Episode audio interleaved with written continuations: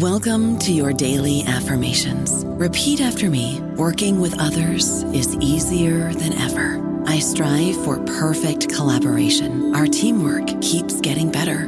Yeah, affirmations are great, but Monday.com can really get you the teamwork you desire. Work together easily and share files, updates, data, and just about anything you want all in one platform. Affirm yes to start or tap the banner to go to Monday.com.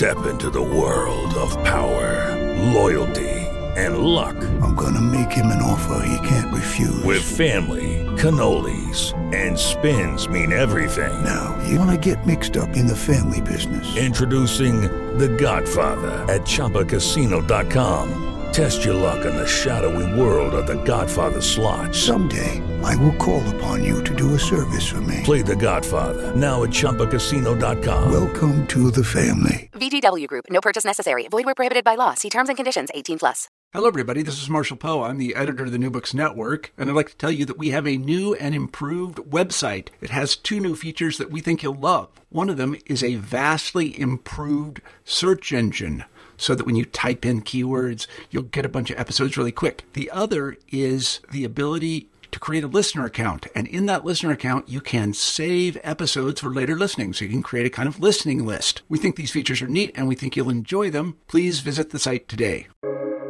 Welcome to the New Books Network. Hello, everybody, and welcome back to New Books in Asian American Studies, a channel on the New Books Network. I'm Jennifer Kyong Lee, your host, and with me here is David Roh, who will be talking about his book Minor Trans-Pacific, Triangulating American, Japanese, and Korean Fictions, which was released by Stanford University Press in 2021. In Minor Trans-Pacific, David brings Asian Americanist study of Korean American literature in conversation with Asian studies scholars' work on Zainichi Korean literature, that is, the literature of ethnic Koreans displaced to Japan during the Japanese occupation of Korea, to model what a sustained dialogue between Asian studies and Asian American studies might reveal about both Korean American and Zainichi literatures. Thank you so much for joining me, David. Good afternoon, Jennifer. It's really a pleasure to be here. Yeah, it's exciting to talk to you. So, I was wondering if you could start by telling us a bit about yourself. Yeah, hi. Uh, so I'm an associate professor of English at the University of Utah. Um, I'm also uh, director of Digital Matters, which is a digital humanities hub here. Um, and I have, you know, an interest in Asian American studies, Trans-Pacific Asian American studies, which led to this book, but also I was uh, a secondary or primary uh, interest in digital humanities. Um, and I have to make a confession right away that I'm not actually, I wasn't actually trained as an Asian Americanist um, in graduate school. My my primary area was like new media studies, and but at, the, at while I was in graduate school, you know, I, I had this uh, interest in Asian American studies, um, and I, I kind of cultivated that throughout. Um, and it eventually led to this book. Um, but originally, I'm from Southern California, born and raised in Southern California, um, the son of merchant class immigrants, um, and uh, a lover of dogs and snowboarding. I don't know what else you want to know. Yeah, thanks. Snowboarding. Can you snowboard in Utah? uh, they they kind of look down upon snowboarders, but you know, I, I try to sneak in when no one's looking okay. Um, yeah, thank you so much. Um, I guess I'll start with our usual big questions. So, what brought you to this project of Minor Trans-Pacific? Um, well, I can answer that two ways. Uh, the first is the you know the professional answer being that um, you know I'm, I'm, intellectually interested in bridging Asian studies and Asian American studies because I, I thought that there's a lot of uh, overlap or or an area for kind of rich discussions or conversations take place, but I didn't really see that happening so much in the existing scholarship.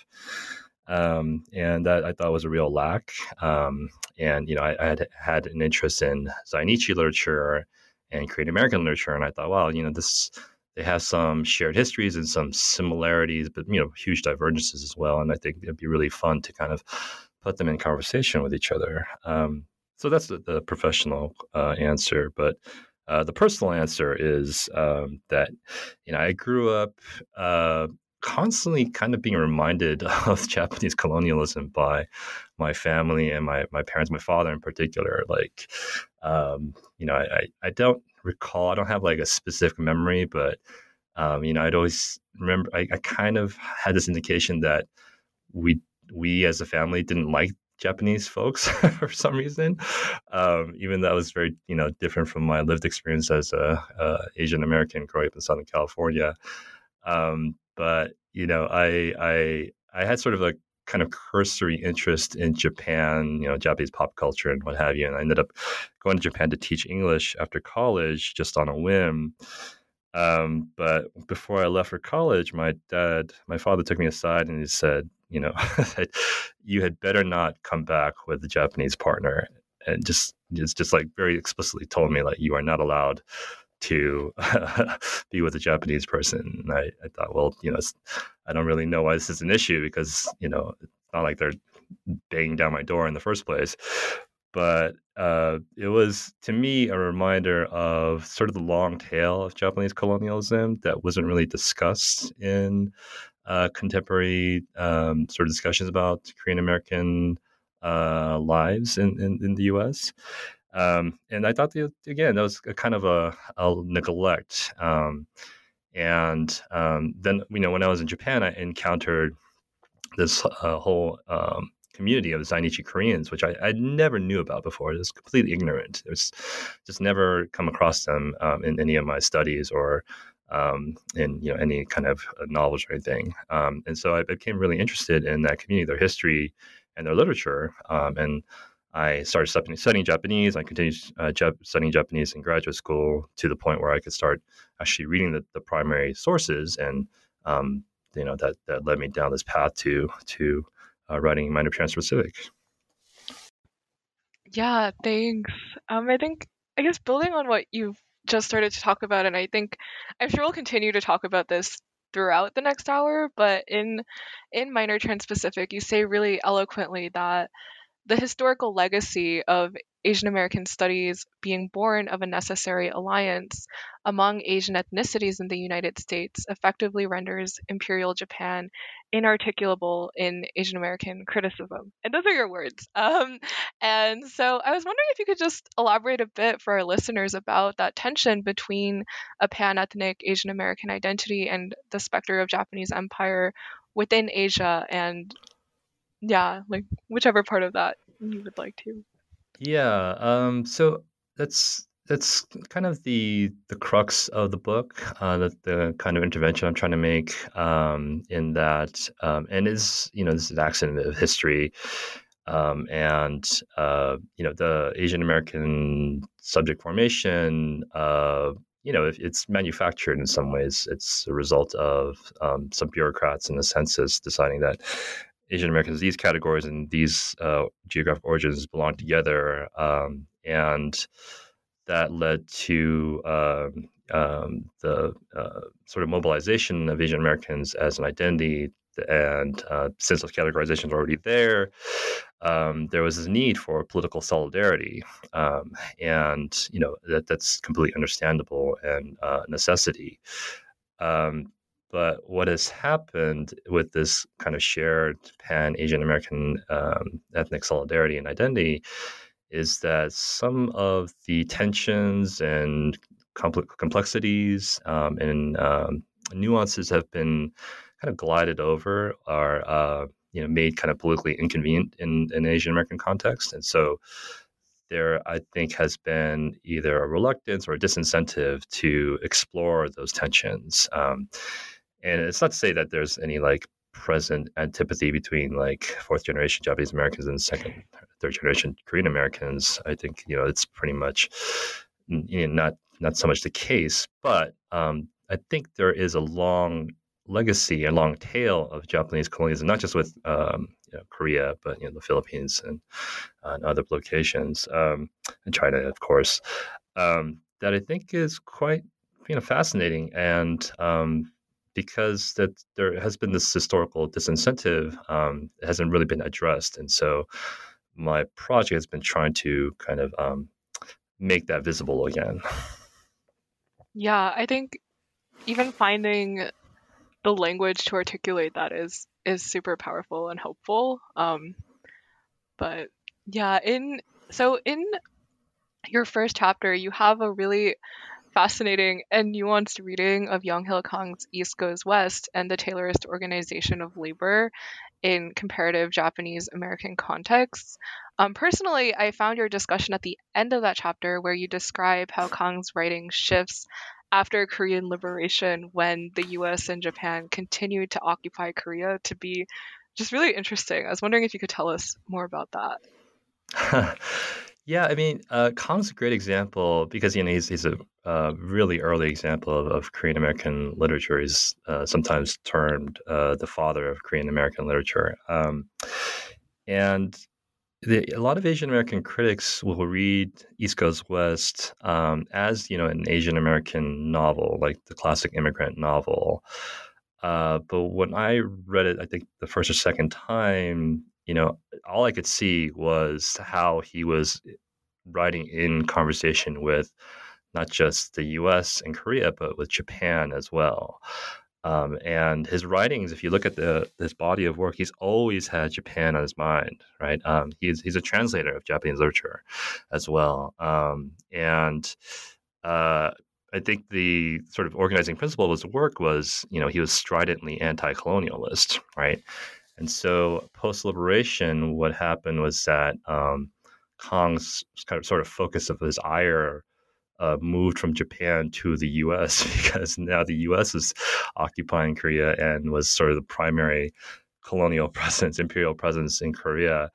And I, I don't think it's any accident that after uh, his, his writing shifted, that um, you know he was kind of fallen out of favor and, and had to kind of disappeared uh, because uh, there was just no place for him in uh, the U.S. American literary world anymore.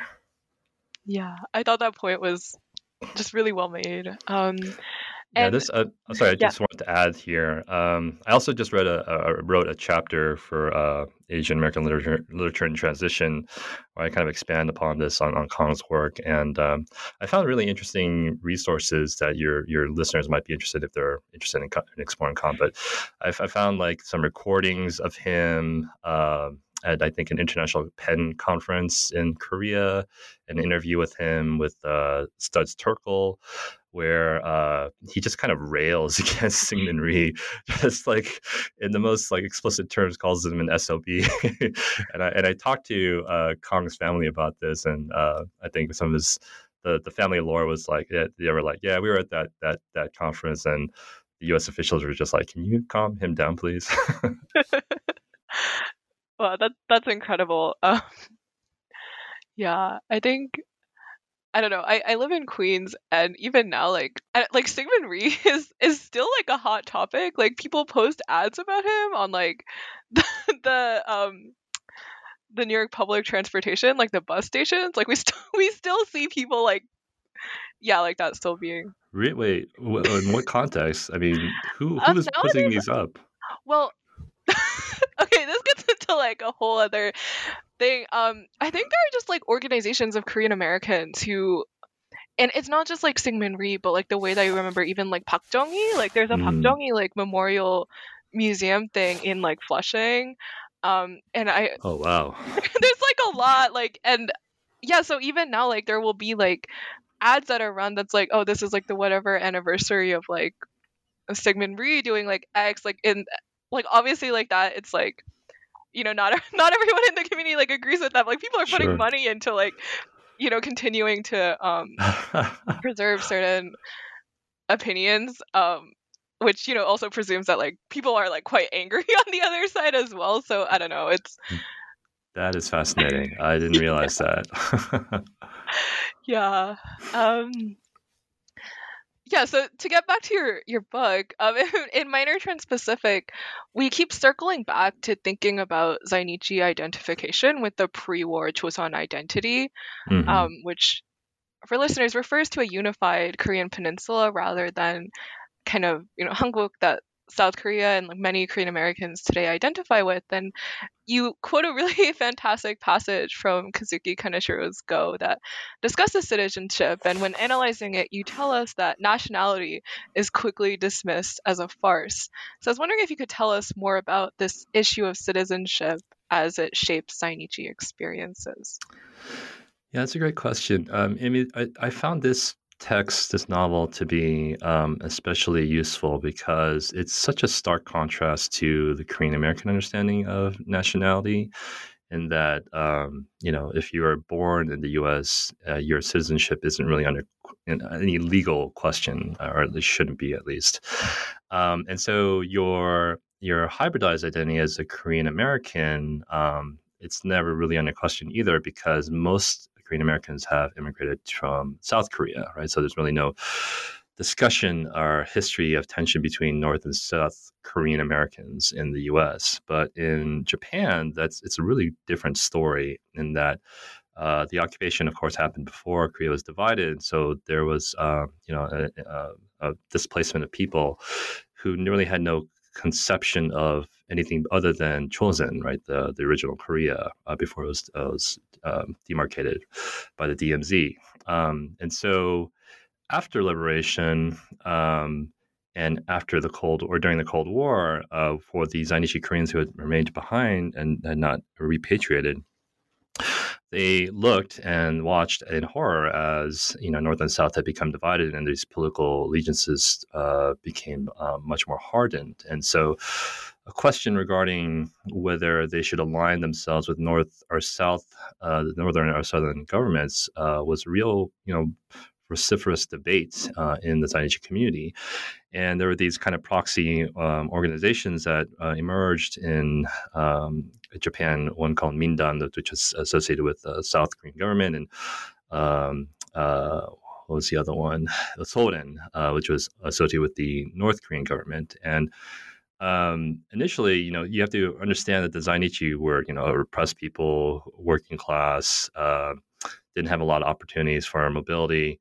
So the northern rhetoric of equality and, and you know socialist uh, uh, principles was really quite appealing, and so there was actually uh, quite a bit of Zainichi um, communities who were uh, really uh, aligned with, or decided to align themselves with uh, North Korea, right? But this is this is all like after the fact. Right? It wasn't like they were born in North Korea and, and immigrated to Japan. So it's a really kind of deliberate, conscious decision on their parts.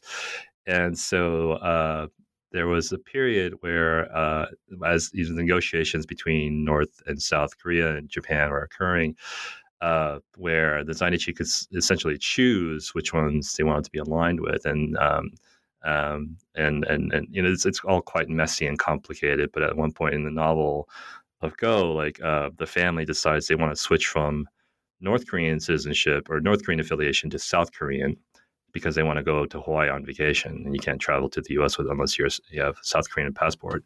And so for the character uh, uh, in, in in Go, uh, Sugihara, nationality question of nationality is just a question of like filling out paperwork. It's not something that is um, you know uh, tied into a like a deep sense of history or national allegiance um, and so that makes it in the novel uh, you know much more of a question about like or just kind of raises the artifice of nationality and so Sugihara kind of dismisses nationality as a uh, marker of identity or Zainichi identity moves on to other things.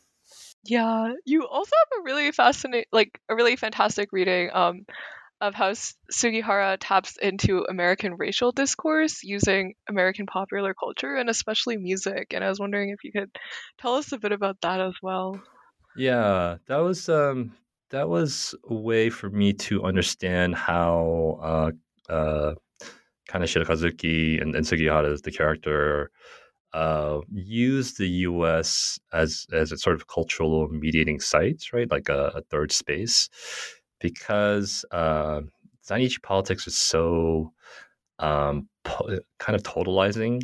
Um, and there's like a long discourse in, uh, in Zainichi uh, politics where I mean, there's a there's a fierce uh, uh, pressure by Japanese society and the government for the Zainichi uh, to assimilate, right? Um, because there's yeah. this whole whole ideology of monoethnicity in Japan, right? And so you had to, if you're Zainichi, you had to, be, you know, become 100% Japanese by taking on a Japanese name and, and living and, and, and passing as Japanese, speaking Japanese and, and not speaking Korean. Um, so for the first generation Zainichi, who um, kind of still adhere to this ideology of return to Korea, uh, to you know adopt any kind of um, uh, markers of Japaneseness was re- really kind of tantamount to ethnic betrayal, right? And so within the Zainichi intellectual community, there became like this huge debate because if if you made any gestures towards um, uh, hybridity that was you know uh, your you're you're like uh, a cast off. You're a pariah in the Zainichi community, right? And so because everything was just you know all or nothing, black and white, um, you know, a person like Sugihara, who's uh, in the novel Second Generation, doesn't really have anywhere to go if, if he is trying to explore a domestic uh, minoritized identity. And so um, for him, he he um, travels through the U.S. Uh, uh, through their cultural product, uh, products and uh, American racial discourse as a way to kind of figure out what what a hybridized identity might look like, right? And so, you know, he references uh, people like Jimi Hendrix, um, Bruce Springsteen, even to kind of understand working working uh, working class politics, um, African American music and culture, um, and, and and eventually Korean American um, uh, uh, subjectivity as a way to kind of negotiate for him, himself a, a, middle identity between, you know, the all or nothing politics of the first generation and complete assimilation on the other end. Yeah.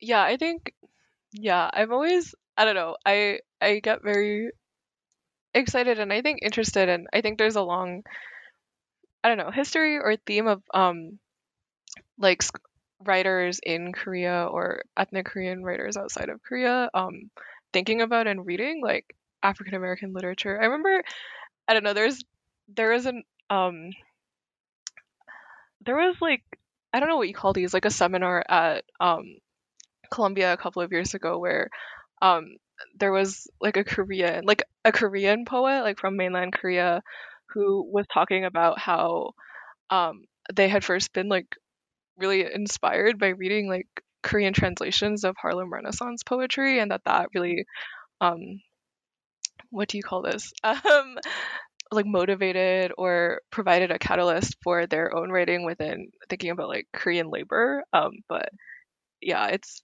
always interesting to see how like um, American like racial discourse takes shape and, and changes as it moves overseas. Um, yeah, there's, a number of scholars working in that um, intersection. I think uh, John Wook from the University of Washington yeah, has a book coming out. Right. Yeah.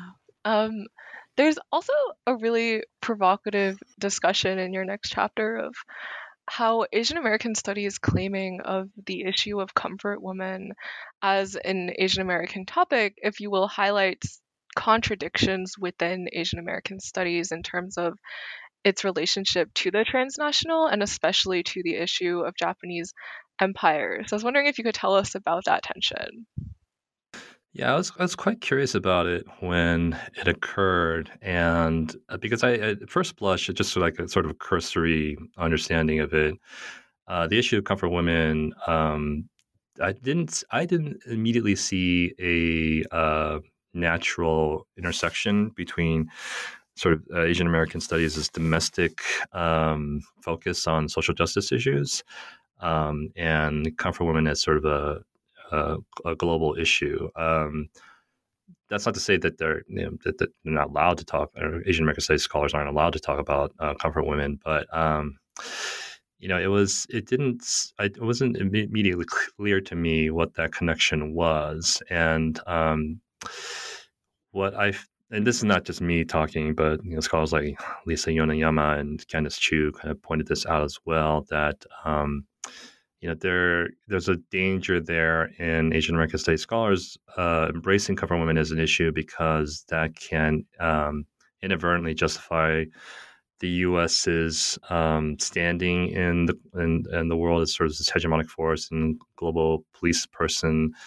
that has the right to intervene um, in global affairs like uh, like that, um, and kind of positions Asian America as, as sort of a you know unwitting junior partner in that and reinforcing that hierarchy. Um, but what I came around to uh, understand how to understand it was, uh, and this is not just the, the scholarly side, but you know, fiction writers like um, Nora Okja Keller and uh, uh, Chang-rae Lee were writing about comfort women as well. Was that my my the my the way that I kind of uh, uh, uh, understood it was that it was again um, you know the legacy of Japanese colonialism and how it still existed in Korean America and, and Korean American literature was still grappling with it in, in other ways. And the issue of comfort women was one sort of crystallizing, you know, high profile means by which uh, Korean American literature could um, meditate on the long tail of Japanese colonialism. Um, and you want me to like go on about the some of the texts I, I thought it was really interesting, but um, yeah, you can decide how much you want to talk about it.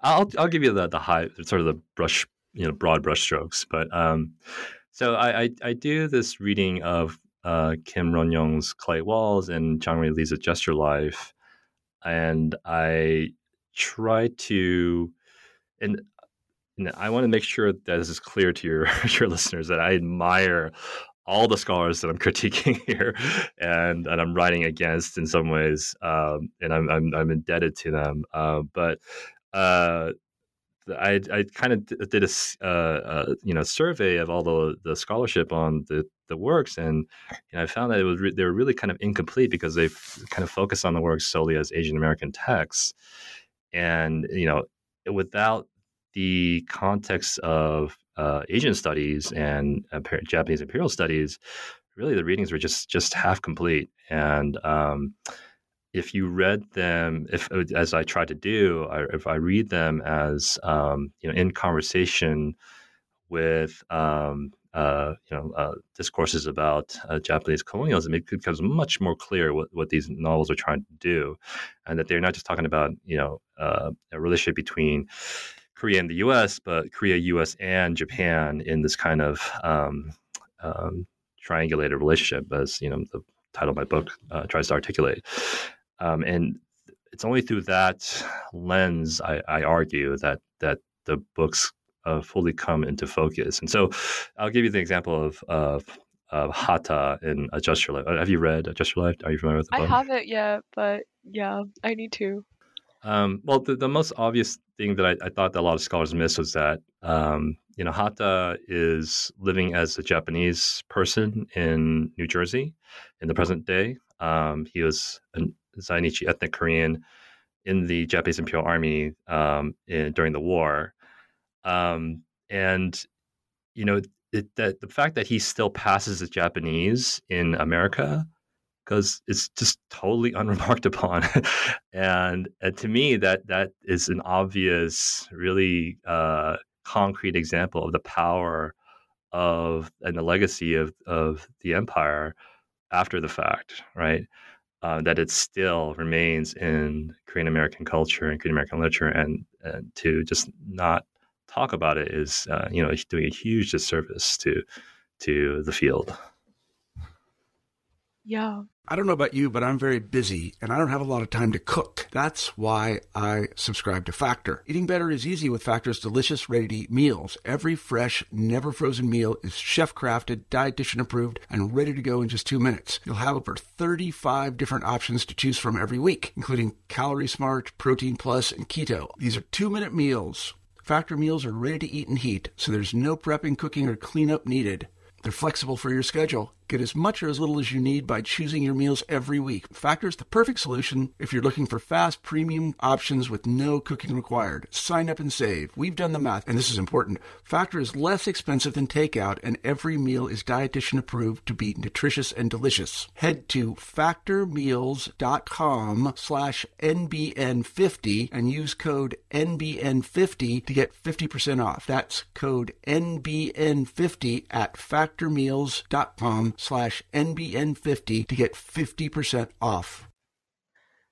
Yeah, thank you for that. I think yeah, I, I love that you prefaced it with um what was it that I deeply that you deeply admire and respect scholars who have done this work because I think um for me something that I have struggled a lot with in thinking about like Asian American studies and Asian studies is yeah how to how to engage in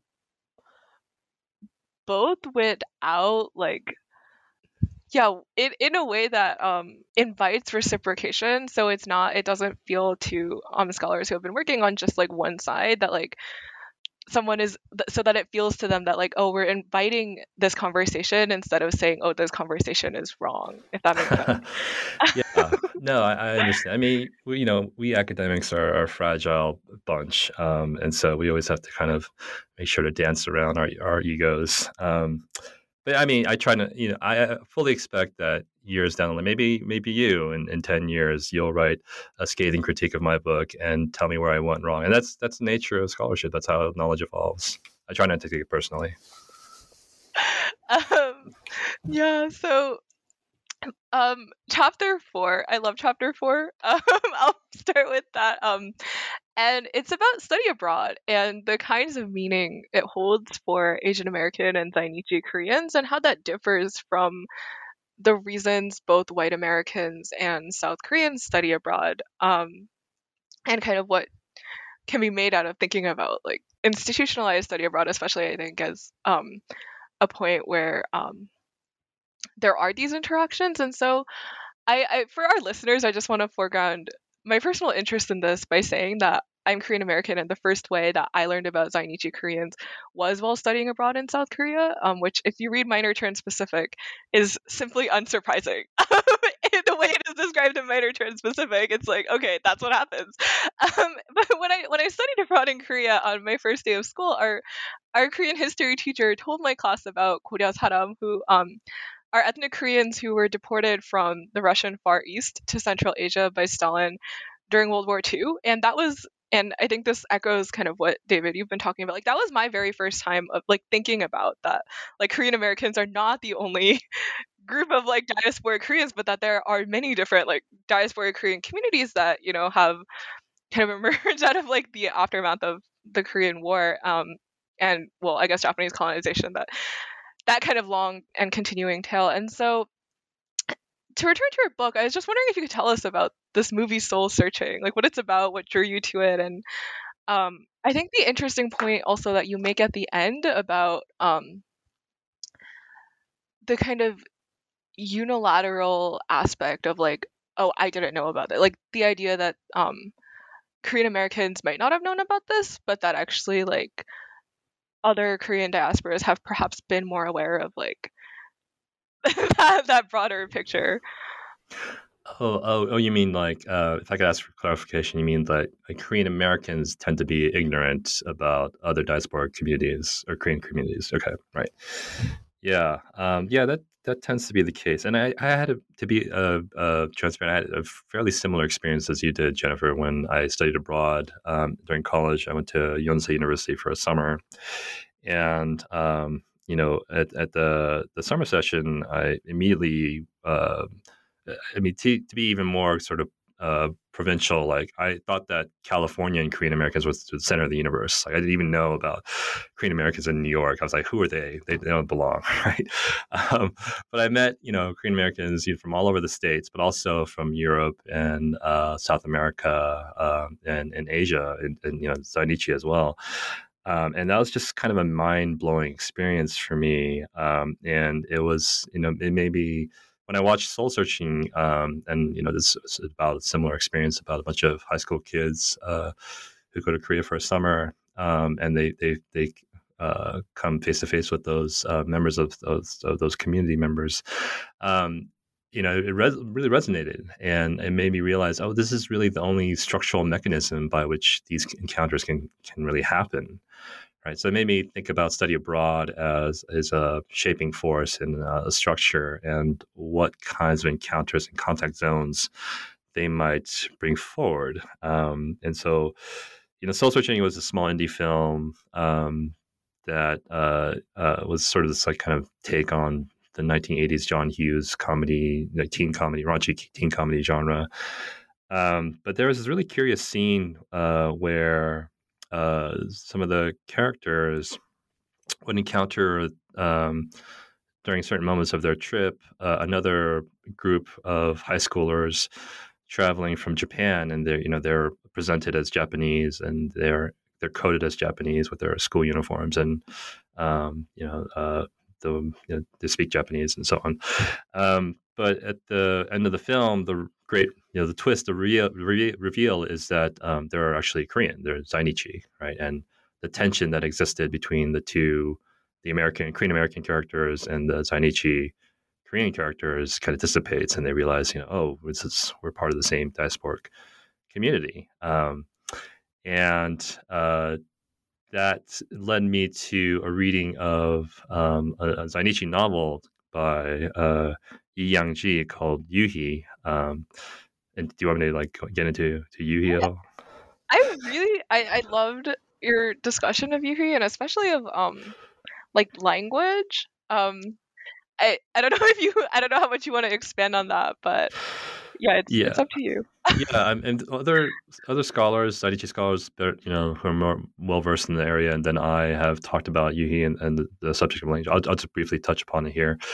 Um, but Yuhi is an interesting novel because it's written by a Zainichi author in Japanese, but in the world of the text, it takes place in Korea and is told through the perspective of of, uh, of Onni. Um, who is Korean, and she is narrating the story in Korean. and uh, it's and there's another character um, in the novel uh, Yuhi, who who uh, is a Zainichi's uh, student uh, studying abroad in, in, in, South Korea, and she has a really conflicted relationship with the Korean language because she's not entirely fluent, um, and she's this sort of kind of uncanny presence in, in the novel. Um, and so there's like multiple levels of linguistic displacement here, right? A novel written in Japanese is supposed to be being narrated in Korean um, about a, uh, person who's not entirely fluent in Korean. So it's really rich in that uh, vein. But my interest in the, in the novel was about the fact that Yuhi, who's already left the novel by this point, she's already come back to Japan, has left this kind of huge void in uh, the narrator's life and the family's life and um, in relation to that is uh, Onni's cousin, who has gone to study abroad in America and decided to stay after I think she married a, a Korean American.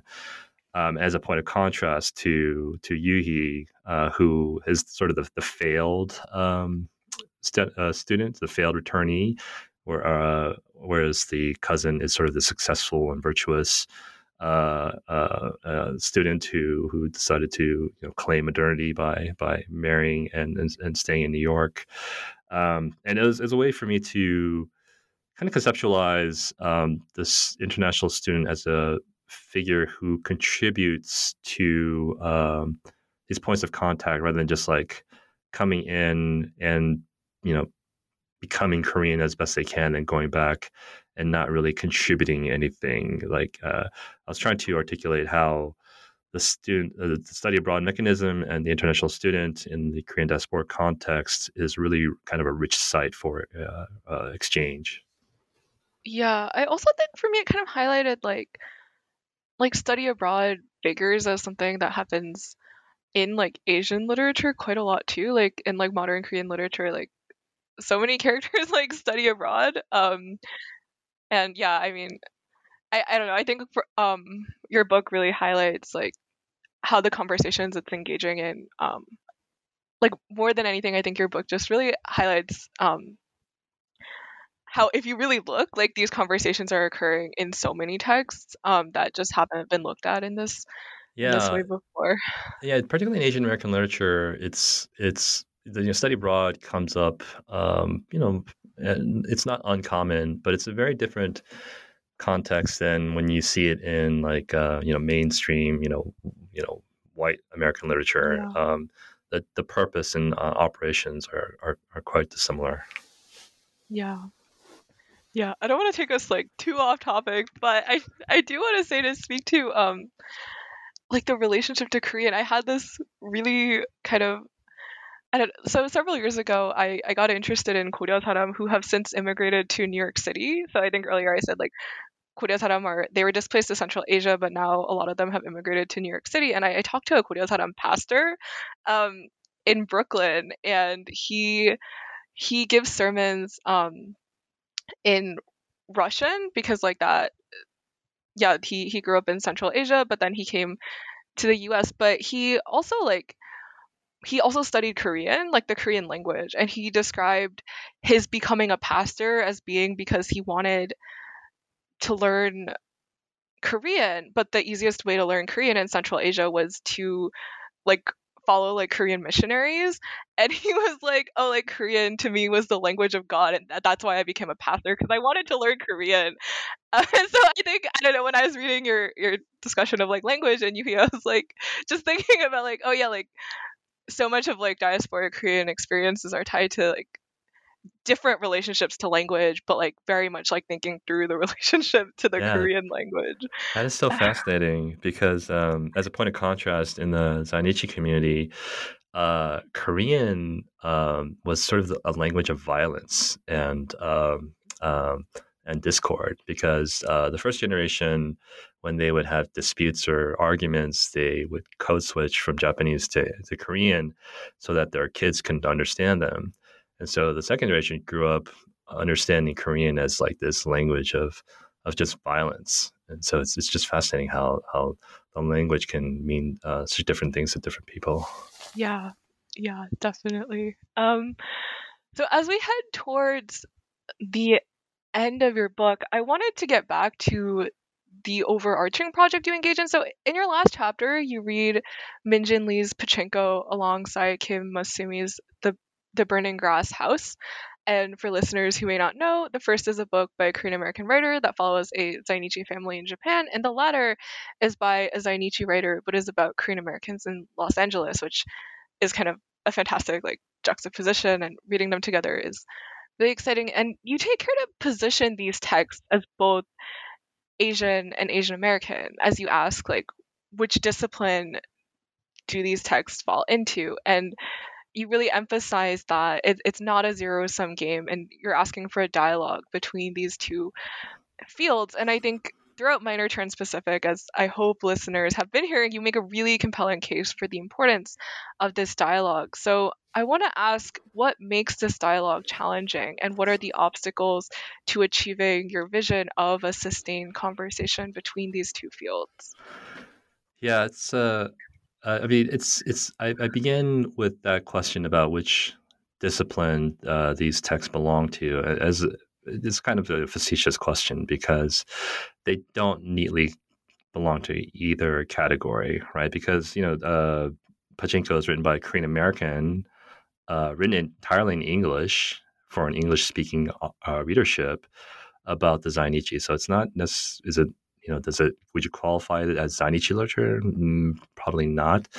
Would you qualify it as uh, Korean American literature? Well, maybe, probably not either. And the same questions could be posed for uh, The Burning Grass House by Kim Masumi, written entirely in Japanese about Zainichi and Korean American characters for a Japanese reading audience, right?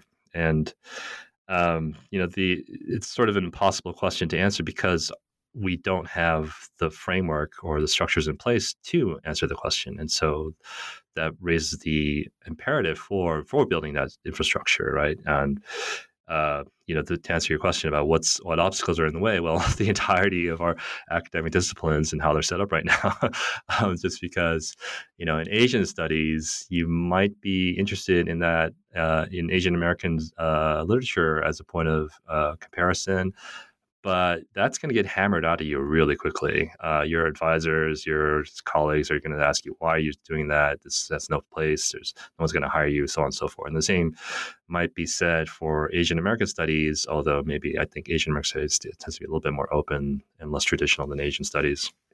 But if you are interested in studying Asian literature um, as, as a comparative uh, juxtaposition, you know, Asian American studies may not be uh, may not, you know, the hiring committees may not be um, as understanding or may not have the sort of framework in place to understand what where you're going with the project, right?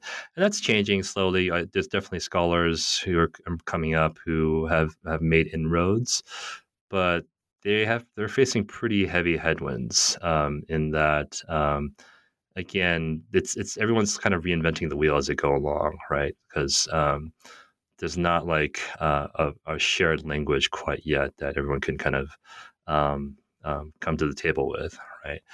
Um, and, and, infrastructurally, just speaking to Asian American Studies programs, there's not a whole lot of emphasis on second language acquisition, um, and that's a real loss, I think. Um, and I, this is the way they came to this book is just an accident and happenstance of history. Like, I just happened to go to Japan. I just happened to find this interesting. I just happened to start, you know, uh, um, study Japanese in grad school. And if I didn't have those uh, moments, those accidents, this, you know, this book would never have come to fruition, right? And so, what I think would be helpful is if, um, you know, even at the undergrad level or master's level, there was a real emphasis on um, second language acquisition. And even though that there's a lot of forces in place that are pushing back against it, even in, in, in, in disciplines uh, that are not related to uh, comparative uh, bents, right? Um, but that's you know that's something that you know I I am look at Asian studies and I even though that there are forces against that, Asian studies is still, of course, they're holding it strong um, to second language acquisition um, and quite serious about it. And there's a lot of funding for it. Um, and I think something similar should happen in Asian studies or Asian American studies, I should say. Um, and you know, with Asian studies, I have tried when, when I was writing uh, conference papers, versions of the chapters. I tried presenting at um, the Association for Asian Studies, and I would my papers keep getting rejected because they just didn't know what to do with me. uh, after a while, I just gave up, and I was like, "Well, okay, I just I guess they're not interested." And the irony is that now that my book came out, now, came out, now there's all you know all these uh, centers are inviting me to give talks, saying, "Oh, it's really interesting work." Like, where were you guys ten years ago when I was writing the conference paper? um, so I, you know, it, it just it, it's going to be a long, laborious process. Um, but I think there is a real inflection point right now where popular culture has reached a point where there's a lot more mainstream interest that could lead to some interesting conversations. The Pachinko TV series is coming out, I think, in a month or two. Um, and that is going to you know raise similar questions uh, about disciplinary categorizations um, because who's going to talk about pachinko? Is it going to be the asian studies folks or the asian american studies folks right? Um, why not both? Why not have you know a rich mutual conversation? Yeah speaking of that i actually i think i saw it on the syllabus of like a korean studies class at columbia like pachinko which kind of it shocked me. Um, I think both because I'm like, wow, professor is assigning the super thick book that, that is everyone going to read it, but also because as you've been talking about, like, um, it's yeah, it, it is it's a book that kind of yeah is it doesn't fit neatly into one of the two categories. But yeah, thank you so much for talking about and telling us about um really like the institutional barriers to kind of achieving this this vision of really um, a dialogue between Asian and Asian American studies that I hope happens and I hope grows. Um, so, so, David, we've taken up a lot of your time. So, I have one last question. What are you working on next? Uh, that's a difficult question to answer because um, I have I just finished this book a little while ago, and I have like a couple of half baked ideas for our next project, but um, given what we've been through the past two years, I just had a, a, a, kid a year and a half ago. I'm giving myself permission to to lay fallow for a bit and kind of recharge. Um, and so, you heard it here, folks. I'm, I'm giving myself just to to not think for a while. I'm just going to read a bunch of random books and see what where it takes me.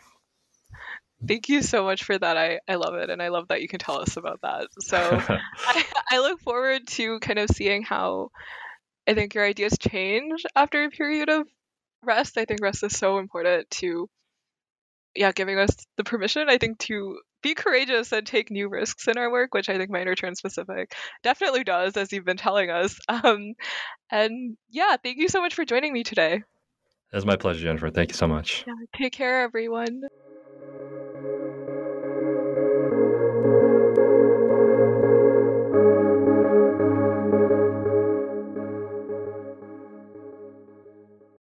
With Lucky Land slots, you can get lucky just about anywhere. Dearly beloved, we are gathered here today to. Has anyone seen the bride and groom? Sorry, sorry, we're here. We were getting lucky in the limo and we lost track of time.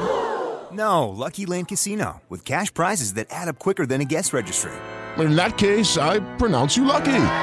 Play for free at LuckyLandSlots.com. Daily bonuses are waiting. No purchase necessary. Void where prohibited by law. 18 plus. Terms and conditions apply. See website for details.